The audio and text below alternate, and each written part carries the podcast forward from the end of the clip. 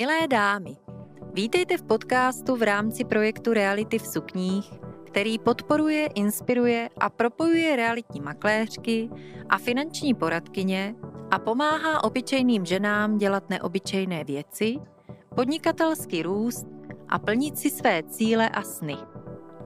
Moje jméno je Klaudia Rojči Kocmanová a společně s mými hosty se s vámi podělím o zkušenosti, myšlenky a rady z oboru realit i financí, ale také o typy, jak si udržet dobrou náladu, když právě něco nevychází podle plánu.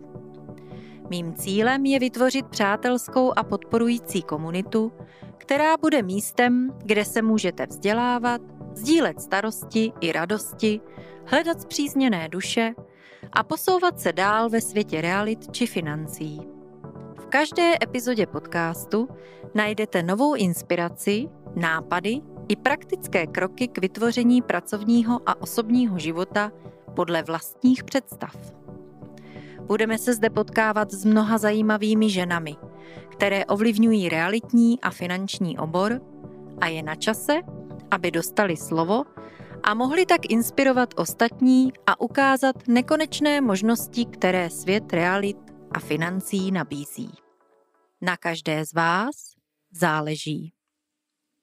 Milé dámy, já vás vítám dneska opět u další epizody našeho podcastu v rámci projektu Reality v sukních a dneska mám obrovskou radost, protože když já jsem ještě pracovala v bance a ještě jsem v realitách nepracovala, tak v Brně už působila, eh, bych řekla, můžu říct, Oli Matador. Určitě.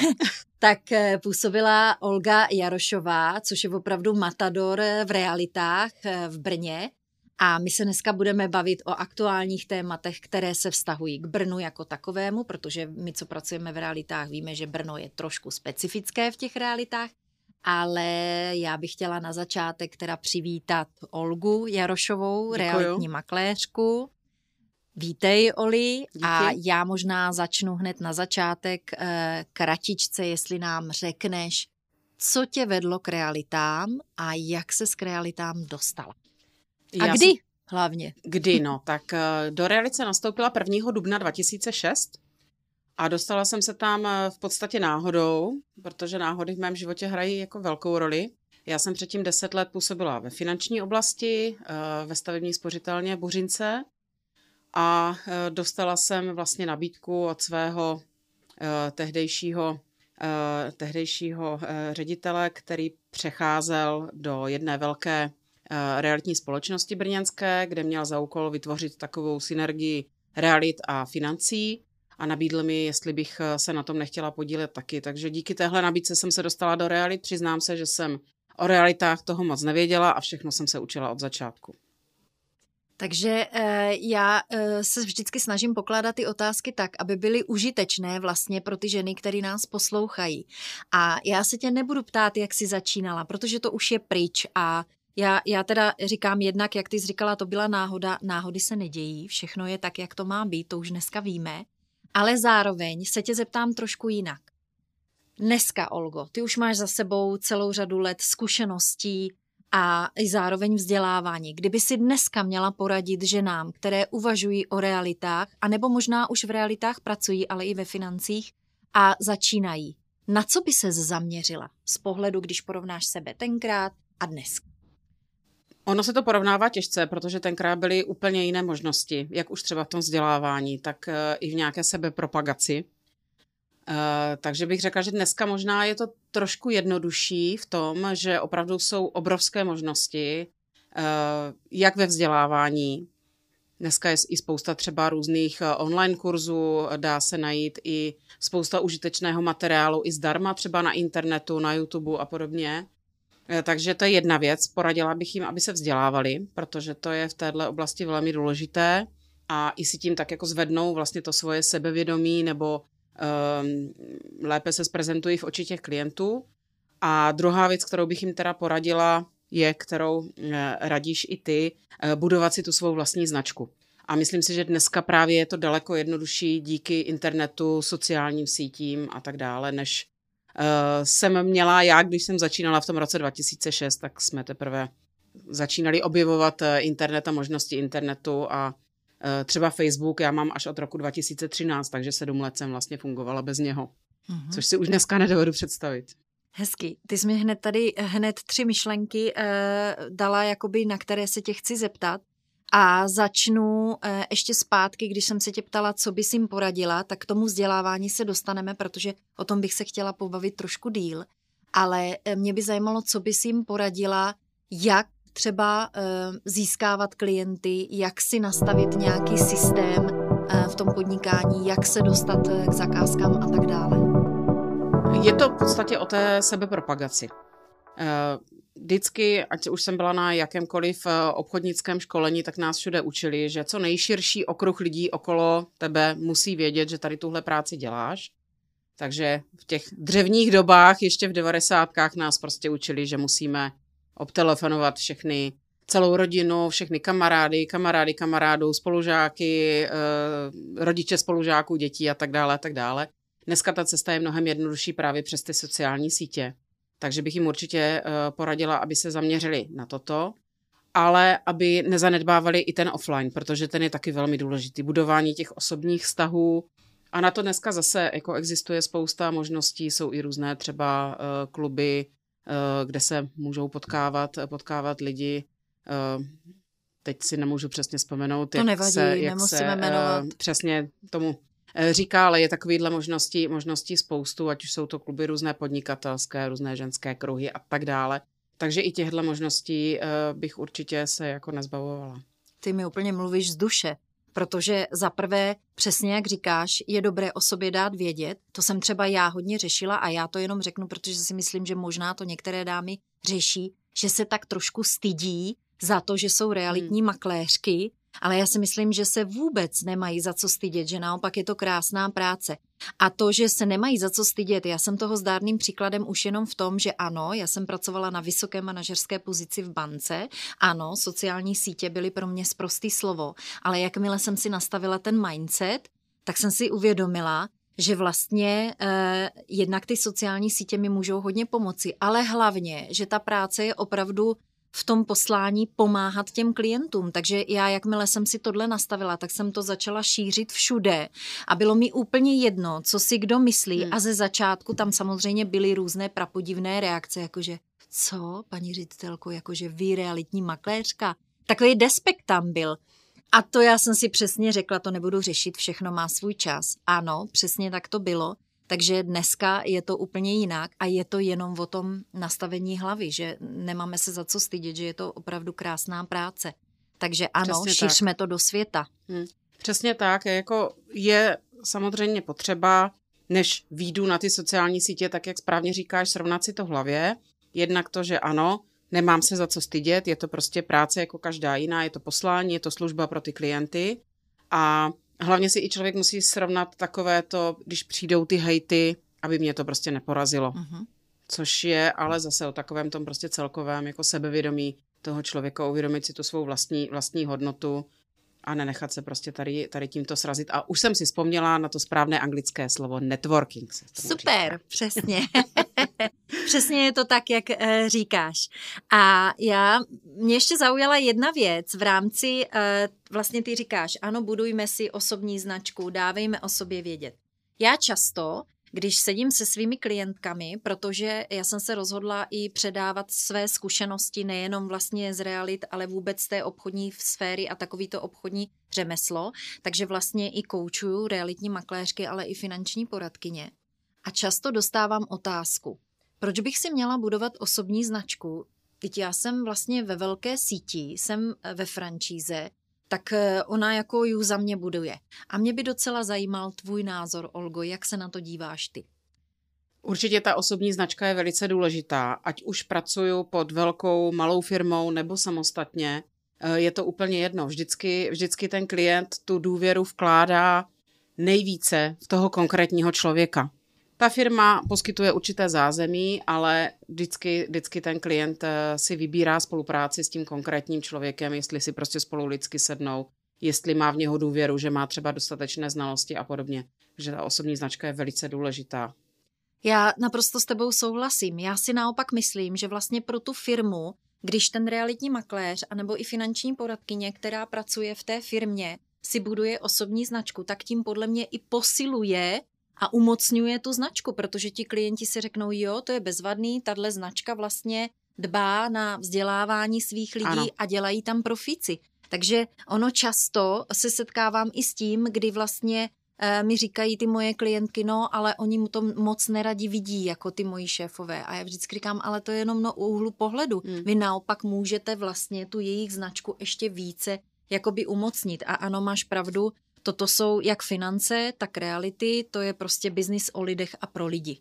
A já možná řeknu jenom takový kratičký, rychlej příklad. Já když jsem pracovala v bance, a to jsem pracovala pod velkou institucí, přesto jsem si svou osobní značku budovala už tenkrát a to jsem ještě dělala nevědomně, teď už v tom mám systém.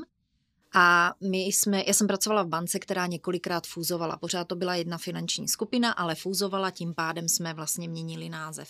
A když jsem klientům vysvětlovala, tak teď jsme, eh, nebudu jmenovat, teď jsme prostě se jmenuje tak, takhle ta naše banka a teď fúzujeme s jinou finanční skupinou a ten název bude jiný. A klienti mi říkali, paní Kocmanová, mě je úplně jedno, s kým fúzujete. Dokud prostě tady budete vy, tak tady budu já a až vy půjdete pryč, tak mi řekněte, kde jste. Takže já jenom tím chci říct, že eh, je to opravdu o tom, že když jsem někde, tak já nebuduju tu značku z toho důvodu, abych si ty klienty odvedla, tak jak to někdy hmm. jako vnímají vlastně ano. ti šéfové. To vůbec, jo, protože když pracuji ve firmě, kde jsem spokojená, tak proč bych pro boha odcházela? Ale je to o tom naopak, že se to může pojmout úplně z jiného úhlu pohledu a vlastně to může umocnit více tu značku. Ty jsi to teďka krásně řekla, protože já si právě myslím, že když ti klienti mají uh, důvěru v toho konkrétního makléře, tak uh, oni vidí, že pracuje pro nějakou firmu a mohou to vnímat tak, jo, on když pro tu firmu pracuje, tak ta firma asi bude dobrá, protože on je dobrý, tak by přece nebyl ve špatné firmě. Takže jsou to jako spojené nádoby, přesně tak, jak jsi to řekla. No. Super. Jdeme na to vzdělávání. Častokrát se potkávám s klientkama, který eh, se mě třeba ptají, teď zrovna mám jednu klientku, která v realitách začíná a nastavujeme systém, protože to je o podnikání, je to životní styl, to znamená, že já tam vnímám, že to není jenom jakoby, eh, jak se tomu říká, hard skills, odborné znalosti, ano. expertíza, ale že musím, pokud chci fungovat efektivně a nechci v tom mít chaos a nechci být, jak se říká, otrokem jako toho času, pracovního, ale chci mít eh, na všechno čas, tak je dobré v tom mít systém. A mě by třeba zajímalo, eh, jak máš rozdělené oblasti a v jakých oblastech se, Olgo, vzděláváš ty? Vzdělávám se ve všem možném. Hmm? Určitě se vzdělávám v těch odborných věcech, to je, to je nutnost u realitních makléřů, protože se pořád mění zákony, vyhlášky a tak dále, takže to je jedna oblast. A druhá oblast, která mě zajímá, tak jsou právě ty takzvané měkké dovednosti, jako je třeba vyjednávání, hmm. naslouchání a podobně. Takže obě dvě oblasti si myslím, že jsou tak 50 na 50, že, že je to vyvážené, nebo že by to mělo, mělo takhle fungovat. Nemělo by eh, se makléř vzdělávat jenom v jednom. Rozhodně s tebou souhlasím. A pak si myslím, že když už se někdo dostane do takové roviny, kde seš e, i ty, že už máš jako hodně zakázek, že už ti chodí zřejmě a o tom se budeme bavit klienti na doporučení, tak e, aby v tom byl nějaký systém, aby prostě, jak já říkám, si neběhala s klíčema po každý jinám, hmm. aby prostě skutečně v tom byl systém, aby se s tom jako cítila dobře. A to je podle mě taky důležité, hmm. nastavit hmm. si systém v tom podnikání. Určitě. Tak pojďme k těm realitám. Olgo, já začnu hned z Vostra. Brno. Brno. A no. To se mi ještě nezdálo, když už ty si věděla, jak je Brno nastaveno oproti zbytku republiky. Tak eh, možná eh, ty budeš v tom daleko kovaná víc než já, tak pojď mi něco říct o té historii a vůbec o tom nastavení a já to řeknu, protože eh, někteří to možná nemusí vědět. V Brně existuje takový nešvar, já tomu říkám nešvar, protože se s tím nestotožňuju, že vlastně je tady nastaveno, nebo častokrát slyším, ale tady se to takhle dělá, že vlastně když prodává realitní makléř nemovitost, tak přestože zastupuje a pracuje pro prodávajícího, pro majitele nemovitosti, tak ale je tam očekávání, že odměnu za vykonanou práci, a já záměrně říkám odměnu za vykonanou práci, nemám ráda pojem provize, protože to je úplně jako jiný význam hmm. toho slova, tak eh, že bude platit kupující. A já říkám, a proč by to měl dělat, když mu otvírám jenom dveře? Tak pověs mi něco o té historii, jak to bylo, ty určitě uh, si zažila no. v tom dlouhý čas. Já když jsem vlastně přišla do realit v tom roce 2006, tak už to takhle v Brně fungovalo. Mm. Slyšela jsem, že dřív to tak nebylo, ale že to zavedla jedna velká realitní kancelář. A nějak tak se to jakože ujalo. Bylo to asi z toho důvodu, nalákejme prodávající tím, že jim řekneme, že pro ně budeme pracovat zadarmo, což je samozřejmě jako totální nesmysl. Ale i já jsem takhle spoustu let pracovala, protože jsem tak prostě byla, byla jako naučená a i se to tak eh, dá říct jako ze strany klientů očekávalo. A eh, je to už nějakou dobu, co takhle nepracuju.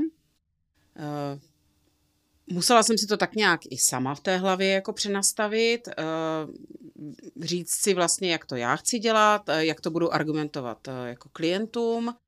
A musím říct, že je to od té doby se mě daleko lépe pracuje. Eh, spoustu věcí jsem úplně odbourala, třeba diskuze s kupujícími, proč vám mám platit provizi, proč to má být tolik, když mě jenom otvíráte dveře a podobně. Tohle dneska vůbec, vůbec neřeším, prostě mám nastavenou eh, provizi už v rámci té, eh, té kupní ceny. A řekla bych, že i kupující to kvitují velmi jako s povděkem, protože vědí rovnou dopředu, kolik bude ta kupní cena že už nebudou nic, nic dalšího platit, takže mám na to velmi dobré reakce i ze stran, ze stran kupujících a celkově se mně jako pracuje eh, daleko líp. A je to jenom o tom si to prostě nastavit v té hlavě, o ničem jiném to není. Mm-hmm. E, máš pravdu, já jsem se pídila po té historii, kde, kde ten nesmysl jako vznikl a nebudu jmenovat eh, realitní kancelář, díky které to vzniklo, ale já jsem si vlastně vydedukovala, že to zřejmě vzniklo z toho, že spousta těch realitních makléřů tam možná byla nov, byli noví a neuměli prodat tu svou službu a svou hodnotu. A já vždycky říkám, když jako realitní makléř nebo někdo, kdo poskytuju službu, neumím prodat svou hodnotu a svou službu, tak jak chci potom prodávat eh, dům a nemovitost hmm. Eh, toho člověka? Jo, že přece musím vždycky začít u sebe, že tam opravdu to je velmi klíčové, protože pořád je to o obchodních dovednostech, o prodejních dovednostech. Takže to mi úplně jako nedává smysl. A potkáváš se, Olgo, dneska ještě s prodávajícími, který ti třeba vyhrknout. No, tak já bych to chtěl prodávat, du, du, du, a na konci z nich vypadne. No a platí to přece kupující, ne? Stává se ti to? Protože mně se to stalo zrovna minulý hmm. týden. Hmm.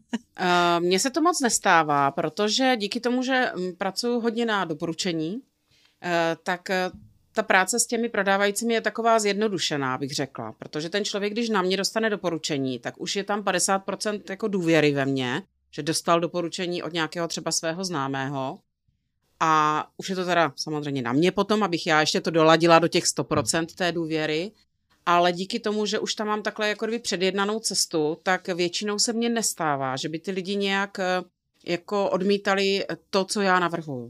Mm-hmm. Já navrhnu nějakou třeba strategii toho prodeje, Eh, nejčastěji diskutujeme teda o ceně jako takové, kterou uh-huh. si mhm. třeba představují oni, což je dneska, dneska taková trošku bolest. Uh-huh.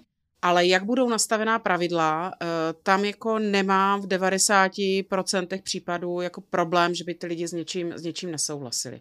Protože oni si mě oslovili vlastně sami a očekávají, že já to budu řídit ten proces. To ano, to s tebou úplně souhlasím a mně se minulý týden přesně stalo, že Přišla ke mně klientka na doporučení, přesto tahle věta tam proběhla, že no a platí to kupující. A ano, já jsem mi to vysvětlila, jak to je, že, že e, prostě mám to nastaveno jinak a jak pracuji. Ona to pak jako pochopila. Ale tím, že my máme tendence často vytvářet si domněnky hmm. a předjímat, tak prostě automaticky, uh, automaticky to jako vypálila. Jo? A to já si vždycky jako říkám, aha, tak to je přesně o tom, že ani já jako realitní makléřka si nemůžu vytvářet domněnky, že ten klient vlastně ví, o čem je hmm. řeč. Jo, že vždycky se snažím jako mu vysvětlovat všechno vlastně spíš, abych byla uh, o krok napřed. Mně se to jako samozřejmě taky stane, že se třeba uh, zeptají lidi, a jak to bude s tou provizí, to platíme my, nebo to platí ten kupující. A já jim vysvětlím, že je logické, aby to platili oni jako prodávající, protože si objednali tu službu A nesetkala jsem se teda v poslední době s tím, že by to někdo odmítl tady tohle řešení. Hmm. Nechávají hmm. to prostě na mě tak, jak já nastavím ty pravidla, hmm. což je samozřejmě super. Jo, Ideální přístup. Je, přesně tak, je to perfektní. Tak ty se zmínila, Olgo, o ceně. to je, hmm. myslím si, takové jako věčné téma. Zrovna včera jsem měla rozhovor s jednou potenciální klientkou na toto téma, kdy to očekávání klientů je úplně hmm. někde jinde, než je dneska ten realitní trh a než je trh ochoten akceptovat ty ceny. Tak eh, řekni mě, jak se ti daří eh, dneska nacenit nemovitost tak, aby ten trh ji akceptoval a pak to hlavně ale vykomunikovat s hmm. klientem. Je to náročné, tak jak jsem eh, ty poslední, dejme tomu dva, tři roky, eh, jsem byla často jako překvapená, že jsem třeba nějak nacenila nemovitost a ona se potom prodala ve výsledku podstatně dráž. Tak teďka je to obráceně. Musím trošku ubírat, hodně ubírat z představ prodávajících, ubírat i z představ mých nebo z čísel, která mi výjdou, když třeba dám ten dům byt do, do cenové mapy, výjdou mi nějaká čísla, tak vždycky ještě třeba udělám nějakou korekci, protože ty cenové mapy mají několika měsíční spoždění a může to být docela výrazný rozdíl. Ty diskuze jsou náročné v současné době.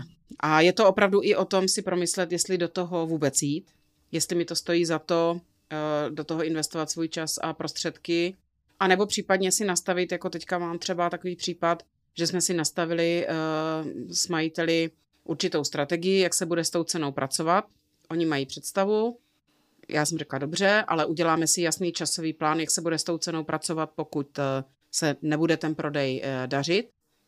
A pokud se dostaneme na nějakou minimální hranici, po kterou oni už jít nechtějí, tak to ukončíme s tím, že mi uhradí náklady. Uh-huh. I takto, takto se dá prostě s těmi majiteli dneska domlouvat. Uh-huh. Je super, že to říkáš, protože já si myslím, že je velmi důležité to opravdu na začátku všechno vykomunikovat. Já vždycky říkám všechno vykomunikovat tak, aby obě strany rozuměly, o čem se bavíme a jak to bude, když to dopadne, když to nedopadne, aby jsme přesně věděli, aby hmm. jsme se pak škaredě na sebe nedívali, Přesně. že je to opravdu o tom si to všechno říci. A pak se stane, ano, že tam přijde eh, makléř, který řekne, já to prodám za tu větší cenu. Hmm. To bohužel se stává a mě spíš mrzí potom, že se děje to, že ti klienti vlastně e, chtějí tohle slyšet, tudíž navážou spolupráci s tím realitním makléřem a pak jenom vidíš, jak to slevňuje se, slevňuje se, slevňuje se. A už se to vlastně dostane i pod tu cenu, kterou ty ano. si navrhovala, protože ty nůžky se tam rozevírají. Je hmm. to tak? A bohužel končí to potom tak, že ti klienti jsou vlastně naštvaní na všechny makléře Přesně. jako celek, že prostě makléři jsou neschopní. No. Hmm. Přesně Toto tak. se stává. Bohužel. Přesně tak, no. Takže eh, pokud nás poslouchá eh, někdo z klientů, a ne teď z žen realit v sukních, tak já bych možná jenom doporučila, než si vyberete makléře, klidně si udělejte výběrové řízení. Pokud nevíte, na co se ptát, já jsem se sepsala na svých stránkách www.klaudia na to téma článek, jak si vybrat makléře a nebojte se ptát úplně na všechno, abyste věděli, co všechno ten makléř pro vás bude dělat, jakou bude mít prodejní strategii. A já rozhodně neříkám, že prodejní strategie je napálit co nejvyšší cenu a pak postupně slevňovat. Hmm. Tohle není jako obchodní model. No, tak eh, a teď eh, mě napadá jedna otázka, kterou si myslím, že zejména ženy, které nás poslouchají, bude zajímat. Jak máš nastavenou eh, ty, eh, Olgo, eh, vlastně nějaký průměr odměny za tvou vykonanou práci, kterou si bereš?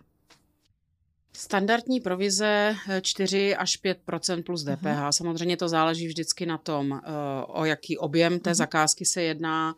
Eh, případně mám třeba klienty, kterým třeba prodávám víc nemovitostí, tak tam zase se můžeme domluvit na, na nějaké odměně uh-huh. třeba nižší za to, že těch nemovitostí víc záleží, záleží na tom, ale standard je 4 až 5% Máš stanovenou nějakou, na to se mě často ptají klientky, máš stanovenou klientky, teda myslím teď eh, klientky, které koučuju, eh, máš stanovenou nějakou minimální hranici pod kterou eh, fakt jako nejde, že máš spočítaný, že, že prostě jsou tam nějaký jako opravdu náklady, nevím, třeba u ceny garáže, mm-hmm. i když i mhm. ty garáže dneska jako už stojí, ale prostě hranici, pod kterou fakt už uh, finančně nemůžeš z pohledu nákladů jít? Teď jsem to zrovna řešila s klientem, kterému budu prodávat nějaké zemědělské pozemky za zhruba milion korun A řekla jsem mu teda na rovinu, že, že v tomhle případě bude provize 10%, aby uh, se mm. mě to uh, vlastně vůbec vyplatilo, mm-hmm. ten čas, inzerce mm-hmm. a tak mhm. dále. A klient s tím jako neměl, neměl problém, protože mm-hmm. říká, no já chápu, že to není takový, takový objem a ten čas a inzerci a všechno tomu stejně, stejně musíte věnovat. Takže to by tak zhruba vycházelo na těch 100 tisíc. A to si stanovuješ u každé zakázky jinak, anebo prostě máš dané, že pod 100 tisíc nejdeš? No já se přiznám, že teda zakázky, které by byly pod ten milion korun, no, asi, asi no, málo. garáž, když garáž máš, už, jsem, už jsem neprodávala dlouho. Mm-hmm. Ale myslím si, že bych to asi nastavovala stejně. Prostě 10, mm-hmm. 10% z té, z té hodnoty, ale určitě by to nemělo být méně jak třeba 50 tisíc, protože to už potom opravdu jako se, se vůbec, vůbec nevyplatí, když si spočítám minimálně náklady na nějakou, nějakou inzerci a čas s tím strávený, tak si myslím, že těch 50 tisíc je opravdu minimum. Hmm. Přesně tak. Já tohle eh, jako musím říct, že taky řeším často, protože mám nějaký standard, jak tu nemovitost prezentuju.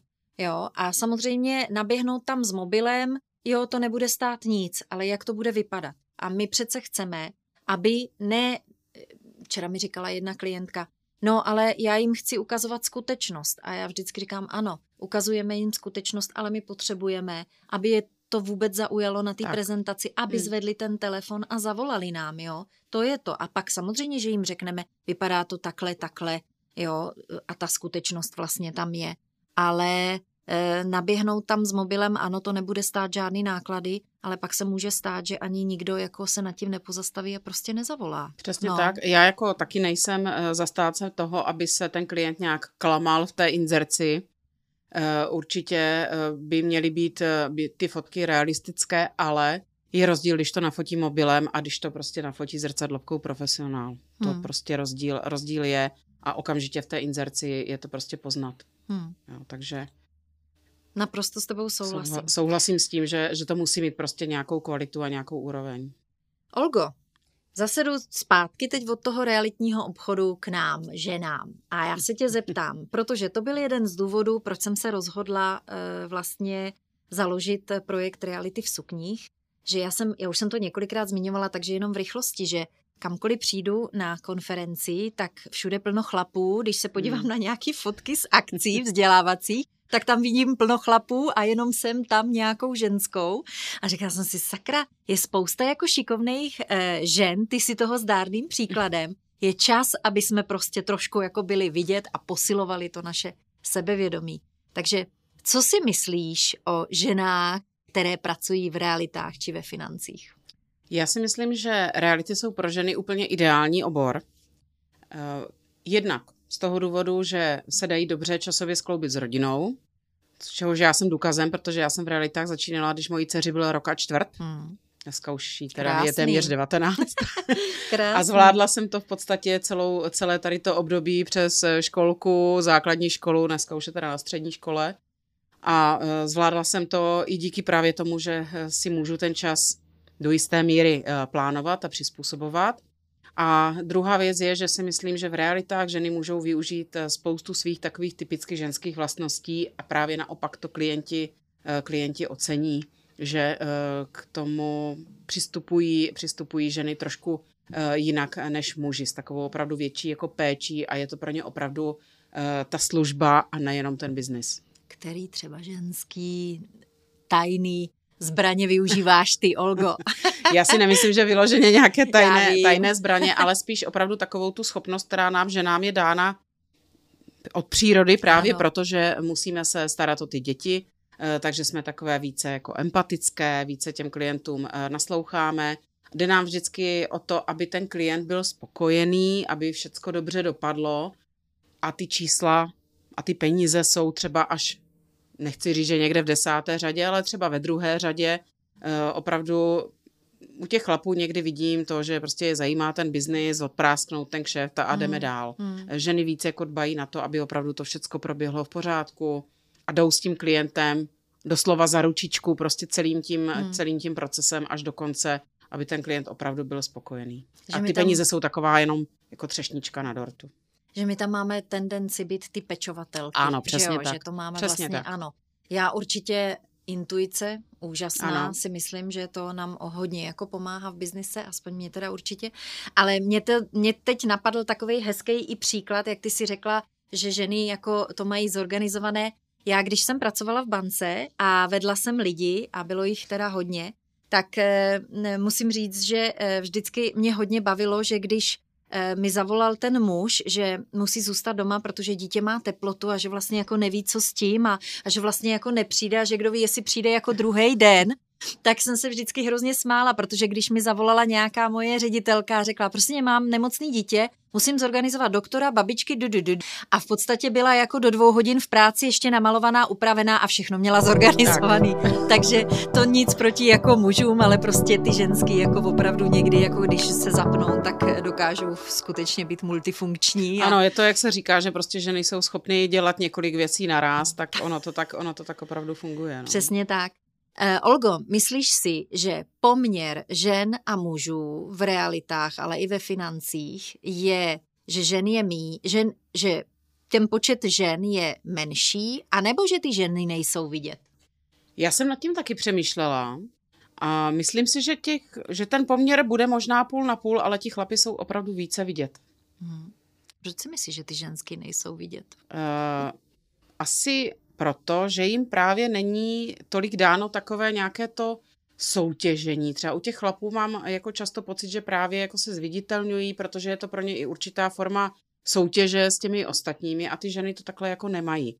Oni prostě je zajímá ta práce s těmi klienty, eh, odvést tu práci nejlíp, jak umí, ale nějaké to jako extra soutěžení ukazování se na, na, na veřejnosti nebo v tom, v tom eh, jako v té komunitě není, není jim asi úplně vlastní. Hmm.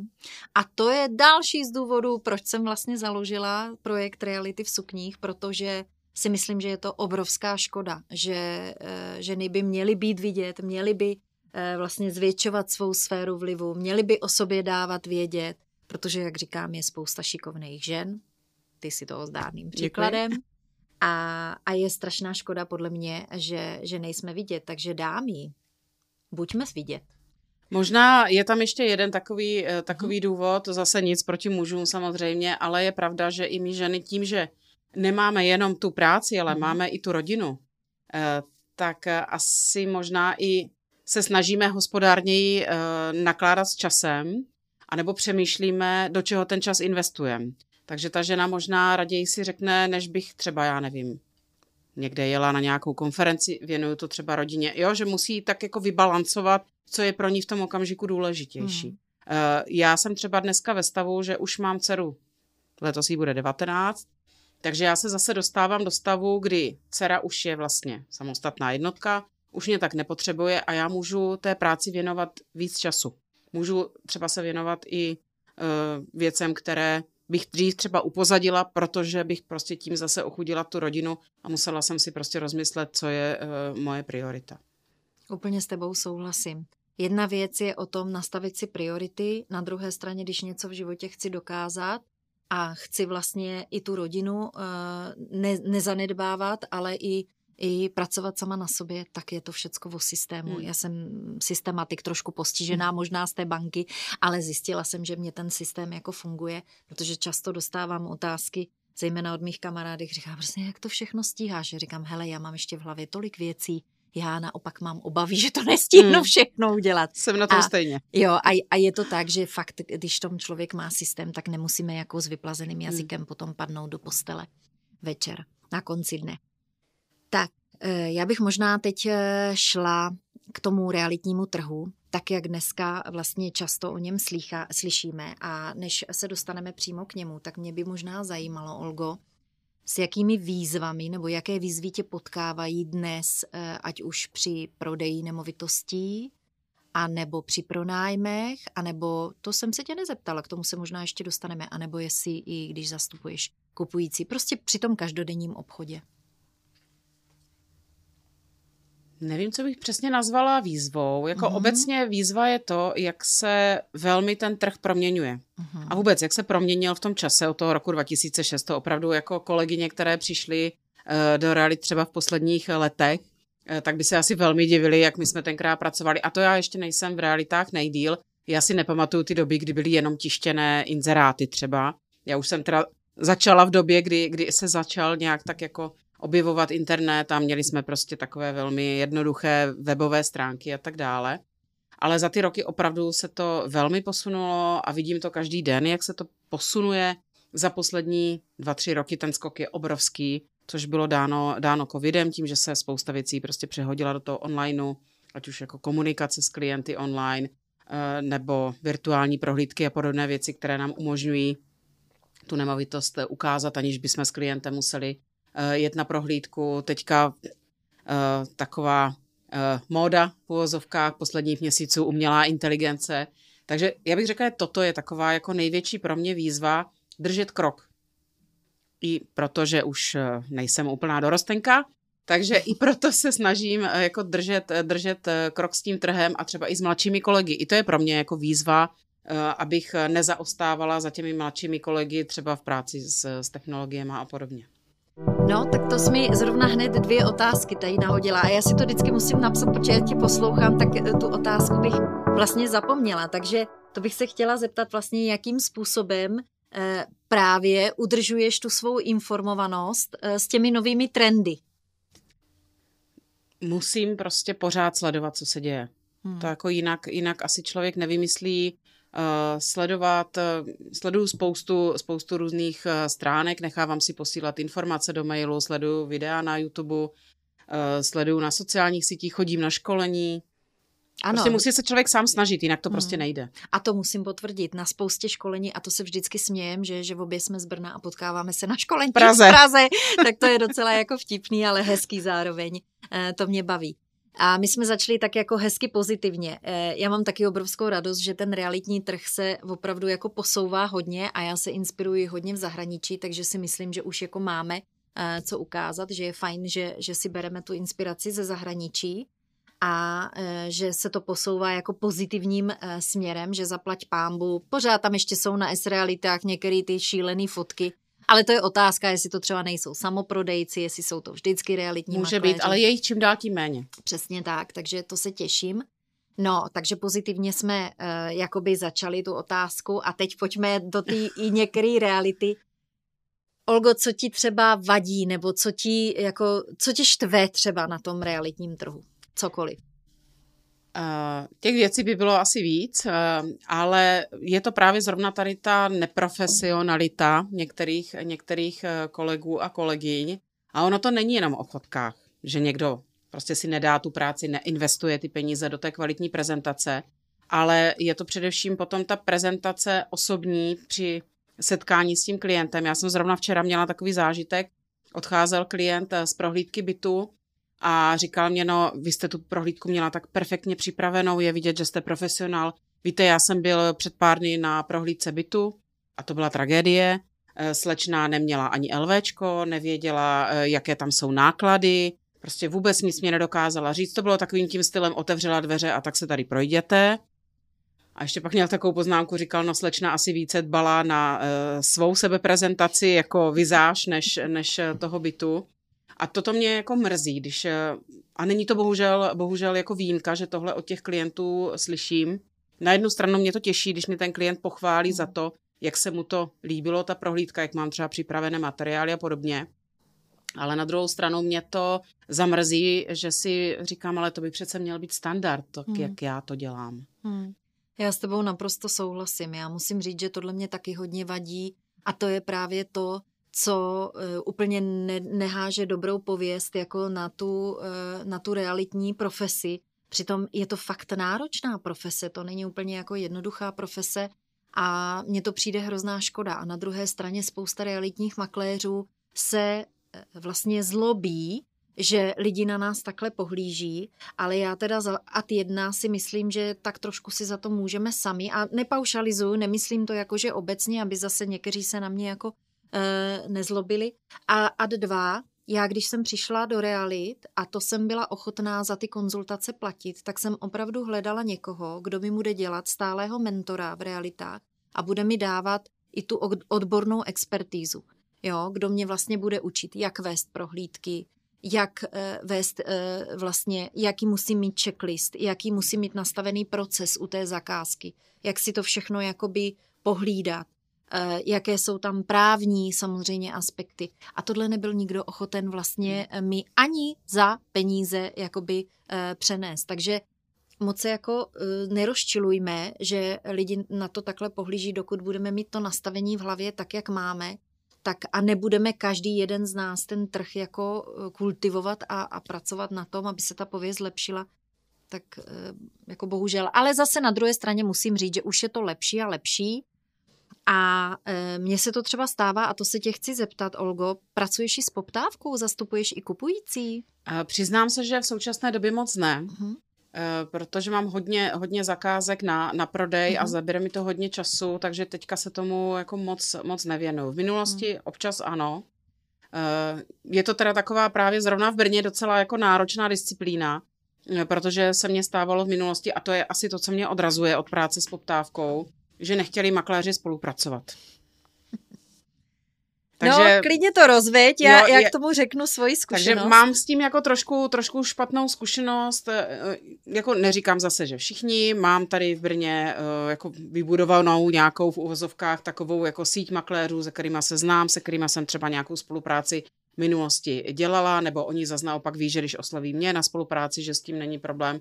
Takže eh, jako nejsou to všichni, ale obecně vždycky jako bojuju s tím, že zavolám, že mám poptávku a prostě ne, nedomluvím se na té, na té spolupráci a potom je hrozně těžké to vysvětlovat tomu klientovi, že mm. třeba se mnou, se mnou na ten, na ten byt prostě makléři do spolupráce nechce a že musí třeba uh, klient ho oslovit napřímo mm. a už mm. tam potom se samozřejmě ztrácí ten benefit té služby, kterou já tomu uh, poptávajícímu bych poskytovala. No, tohle já vnímám jako obrovské mínus. Vůbec tomu nerozumím, protože já naopak eh, zastupuju hodně kupující, mě to hodně baví a vlastně zastupuje, eh, mám uzavřený kontrakt s tím klientem, takže já vlastně potom makléři jako ani nic nepožaduju, jo, a vždycky si říkám eh, a očekávám, že vlastně my dva obchodníci se domluvíme, protože já chci pro svého klienta koupit, on chce pro svého klienta prodat a přesto se mi stalo. Je to tak 14 dní a to si myslím, že jako je dobré, aby to uh, slyšeli možná i ti majitelé, že uh, vlastně jsme si vyhlídli jeden dům, nebudu říkat kde, rodinný dům, moji, moji klienti mají předschválenou hypotéku a já jsem tam zavolala, chtěla jsem veškeré informace zjistit a uh, chtěli jsme jít na prohlídku. A ten makléř i v dnešní době v dnešní době, kdy hmm. se výrazně prodloužila doba prodeje, kdy opravdu jako toho kupujícího musíš proaktivně hledat a k tomu se dostaneme, ano. tak mi řekl, že si nepřeje, abych tam s tím klientem přišla. Jo. A, a jak to zdůvodnil? No a já jsem se ho jako, a no, tak ono, to by jako nedělalo dobrotu, a já říkám, tak já vám naposílám jako do mailu, co všechno jako budeme chtít vědět, že jo, byl to dům za 12 milionů, tak to si myslím, že jako by chtělo, aby jsme ty informace dostali. Připravte si to úplně v pohodě, my dva se jako vždycky domluvíme, protože když dva spolu chtějí obchodovat, tak se vždycky domluví. Jistě. Ne. Takže já jsem ještě udělala to, že jsem řekla svému klientovi, jděte tam na prohlídku, úplně v pořádku, prostě pokud ten dům budete chtít tak eh, to nějak jako vymyslíme, já vám s tím pomůžu, jde o to, aby prostě jste měli dům, který chcete. A ten můj klient mi řekl, ne, já na to kašlu, tohle mi nestojí za to, já prostě tam nejdu, když to ten makléř nechce prodat, tak ať si to hmm. nechá.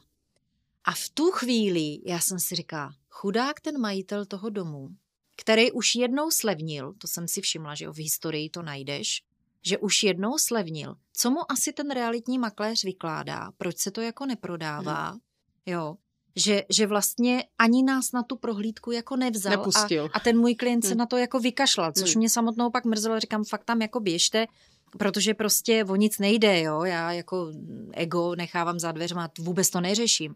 No, přesto ale eh, jsem si říkala, jestli pak ten majitel chce potom realitním makléři vědět, kdo volal, kdo se na to ptá, jaká je zpětná vazba, jestli pak ten realitní makléř referuje, kolik tam bylo prohlídek, jo.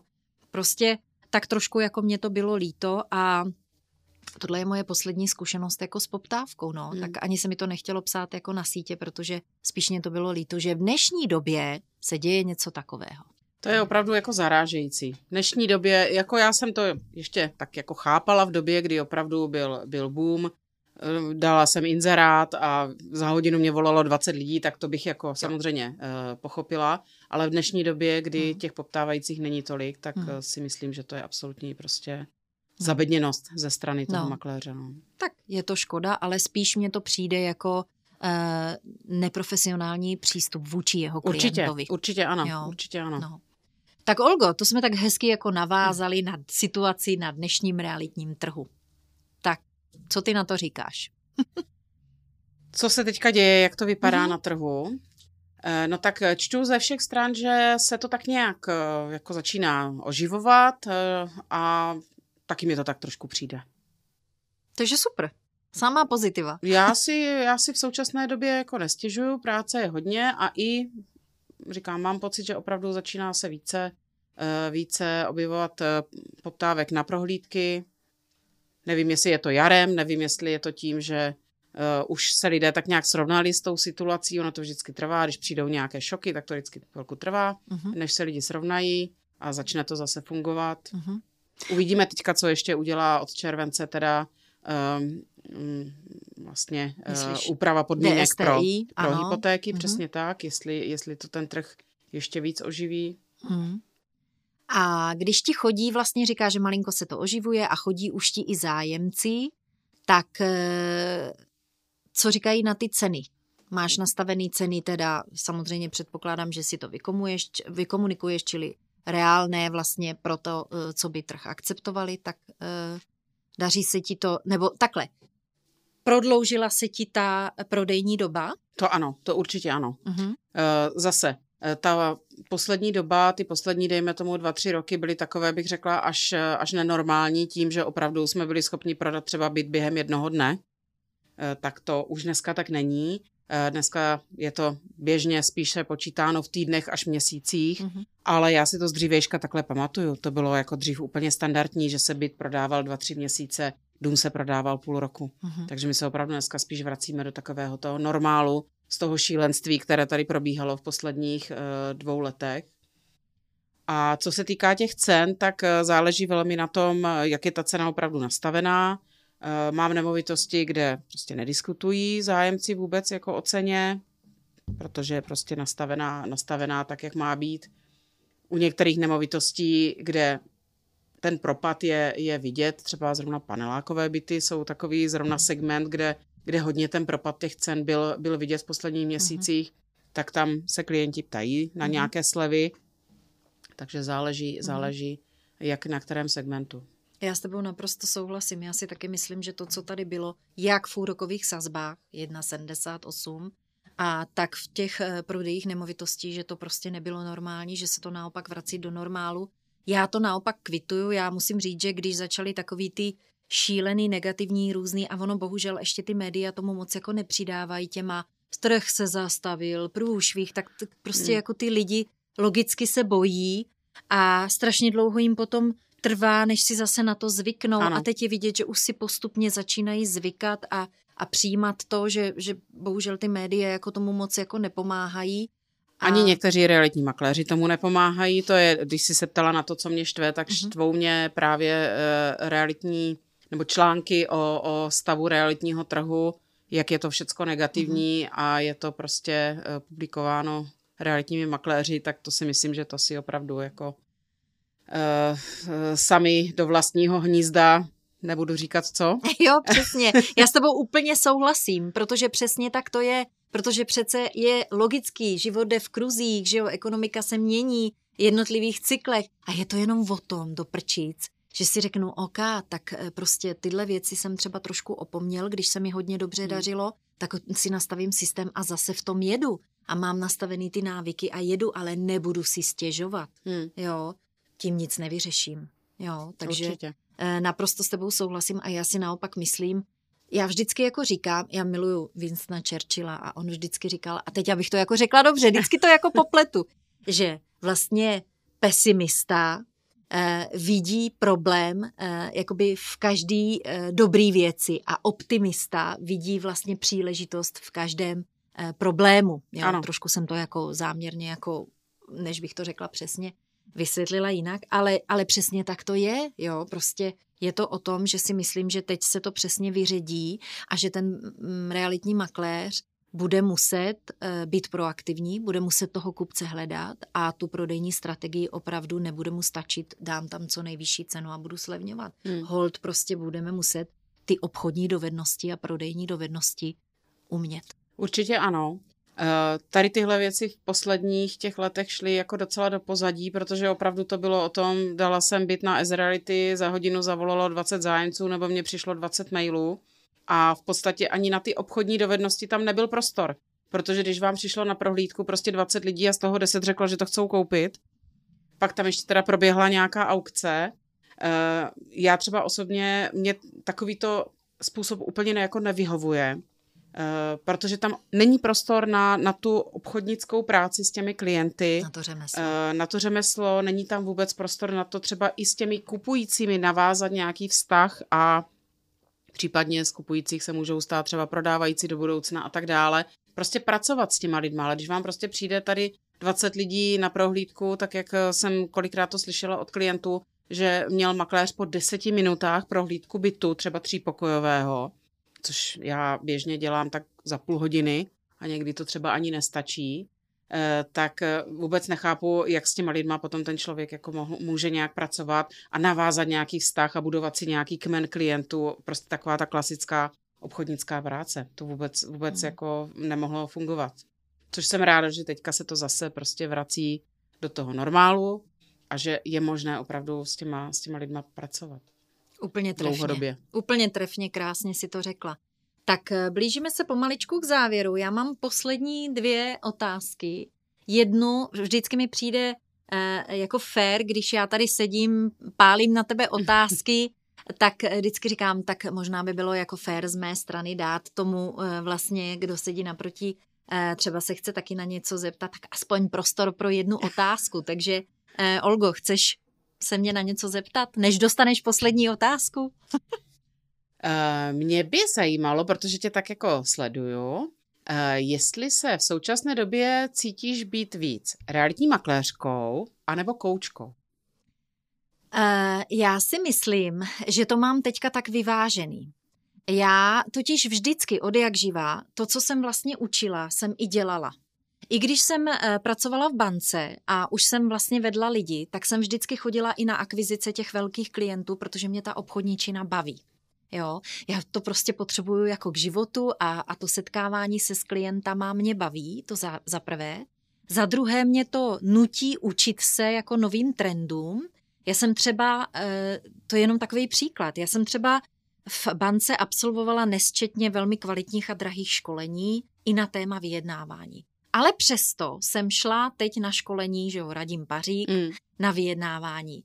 A musela jsem se hrozně smát a říkala jsem to i tomu Radimovi. A říkám, hele, já jsem absolvovala jako spoustu školení na vyjednávání, ale tohle jako byla pecka. Jo? Takže zaprvé mě to nutí i jakoby se eh, vlastně dál na sobě pracovat a vzdělávat se. A e, pak jako ta Eh, pak mě hrozně jako baví, já, mě bavilo, když jsem vedla lidi a ty lidi někam posouvala. A to si myslím, že mi asi jako chybí. Ale protože e, v tuto chvíli já už jako vedení lidí, to už mám za sebou a, a, a už prostě jako chci i ten čas věnovat spíš sama sobě, tak já jsem si to jako přenesla do toho koučování a mám vystudovaný mezinárodní coaching. To není, že bych se jednoho dne ráno probudila a rozhodla se, že Eh, budu koučka, protože už eh, v té bance jsem se rozhodla vést lidi tímto způsobem. A, a tím pádem já fakt, aniž by to mělo znít jako kliše, tak to mám fakt vyvážený, protože já říkám, že když něco někoho učím a s něčím mu pomáhám, tak to musí mít nejen naučený, ale i odžitý a odpracovaný. Hmm. Jo? A tím, že mě ten obchod baví a když se mi povede obchod, tak wow, tak já sám. Takže jo, mám, mám to tak jako vyvážený a zároveň Eh, zároveň, když vlastně koučuju ty klientky a oni začnou řešit nějakou situaci, tak prostě to pro mě není něco, co bych nezažila. Hmm. Jo, že...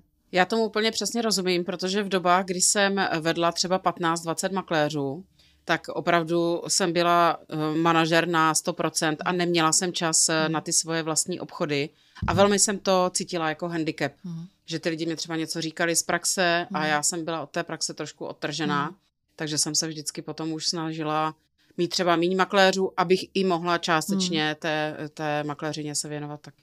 A to si řekla velmi hezky. To je přesně to, proč já už jsem se rozhodla uh, si tým nebudovat. Jo? Že spousta lidí se mě ptá, a proč si nebuduješ tým? Přesně pro, pro tohle, protože já ten obchod pořád chci dělat. A to koučování já vím, že mám určitý počet klientek a další klientky v tu chvíli už nové brát nemůžu, až třeba za určitou dobu, až s nimi hmm. jako skončím, abych ten čas měla jako vyvážený, ale už to nechci dělat i na úkor a přesně jak ty říkáš, nemůžu s prominutím sedět zadkem na dvou židlích ano. manažera a vést i, i, ty lidi a zároveň dělat obchod. To nejde. Hmm. Jo, to nejde a je pravda, že já i v té bance jsem to měla tak, že jsem prostě dělala ty zajímavé velké obchody, ale, ale gro bylo jako vedení lidí. Hmm. Jo. A co si budeme povídat, eh, když vedeš lidi, eh, kteří jsou podnikatelé, tak to je ještě úplně jiný příběh, než Přesně když tak. vedeš lidi, kteří jsou zaměstnání. Hmm. Takže, takže tak, jestli jsem odpověděla na tvou otázku. Děkuji. Tak poslední otázka, Olgo, klasická, to jako musela čekat. Co bys vzkázala eh, ženám, eh, nejenom v projektu reality sukních, ale ženám, které pracují v realitách, ale možná i ve financích, prostě tak jako obecně. Obecně. Uh... Nebo i konkrétně, nechám to na tobě. tak nevím, jestli mám teďka spíš mluvit třeba k těm, které začínají, nebo k těm, které už třeba v tom oboru nějakou dobu jsou tak jako Co je ti milejší? Co? Ale možná, jestli s dovolením si můžu vybrat, mm-hmm. tak já bych si vybrala ženy, které už jsou delší dobu v oboru. A já ti řeknu proč. Mně se často stává, že slyším, já už to dělám 15 let. To já samozřejmě s pokorou jako beru. Ale ono je rozdíl, když to dělám 15 let a dělám to 15 let. Hmm. A někdy člověk může mít tu provozní slepotu. A ne každý za těch x let jde tak s dobou a maká na sobě jako třeba ty. Hmm. Uh, je to pravda. Uh, setkávám se taky uh, s kolegyněmi, které znám, že jsou v oboru už dlouho a pozoruju to, že třeba tu práci dělají pořád, pořád stejným způsobem.